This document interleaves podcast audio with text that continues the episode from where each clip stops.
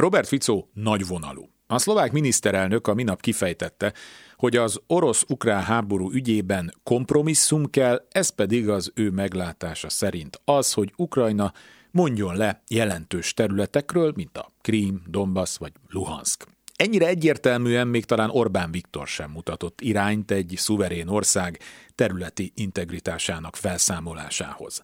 Fico más kontójára gáláns természetesen, saját országában ennek a töredékére sem lenne hajlandó. Soha nem engedne például a Benes dekrétumok ügyében, ami kollektív bűnösnek bélyegzett magyarokat és németeket, tömegek tragédiáját okozva a mai napig ellehetetlenítve a kárpótlást. Az ukránok azt üzenték neki, nem lehet kompromisszumot kötni a területi integritásról sem Ukrajnában, sem Szlovákiában, sem bármelyik másik országban.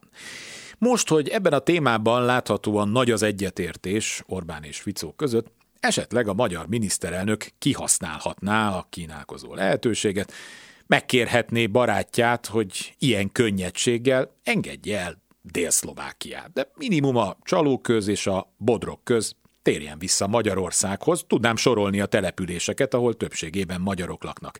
Ez ilyen egyszerű, nem? Köztünk még háború sincs, békében, barátságban leboltolhatnánk a dolgot. Orbán Viktor bár nem beszél róla nyíltan, de nyilván az lenne életművén a korona, ha országgyarapítónként vonulhatna be a történelembe. Arra sem kell várnia, hogy Moszkvából csatolják vissza Kárpátalját. Szóval egy próbát megér. Kárpát Iván vagyok, ez az Esti Gyors, a hírek után kezdünk.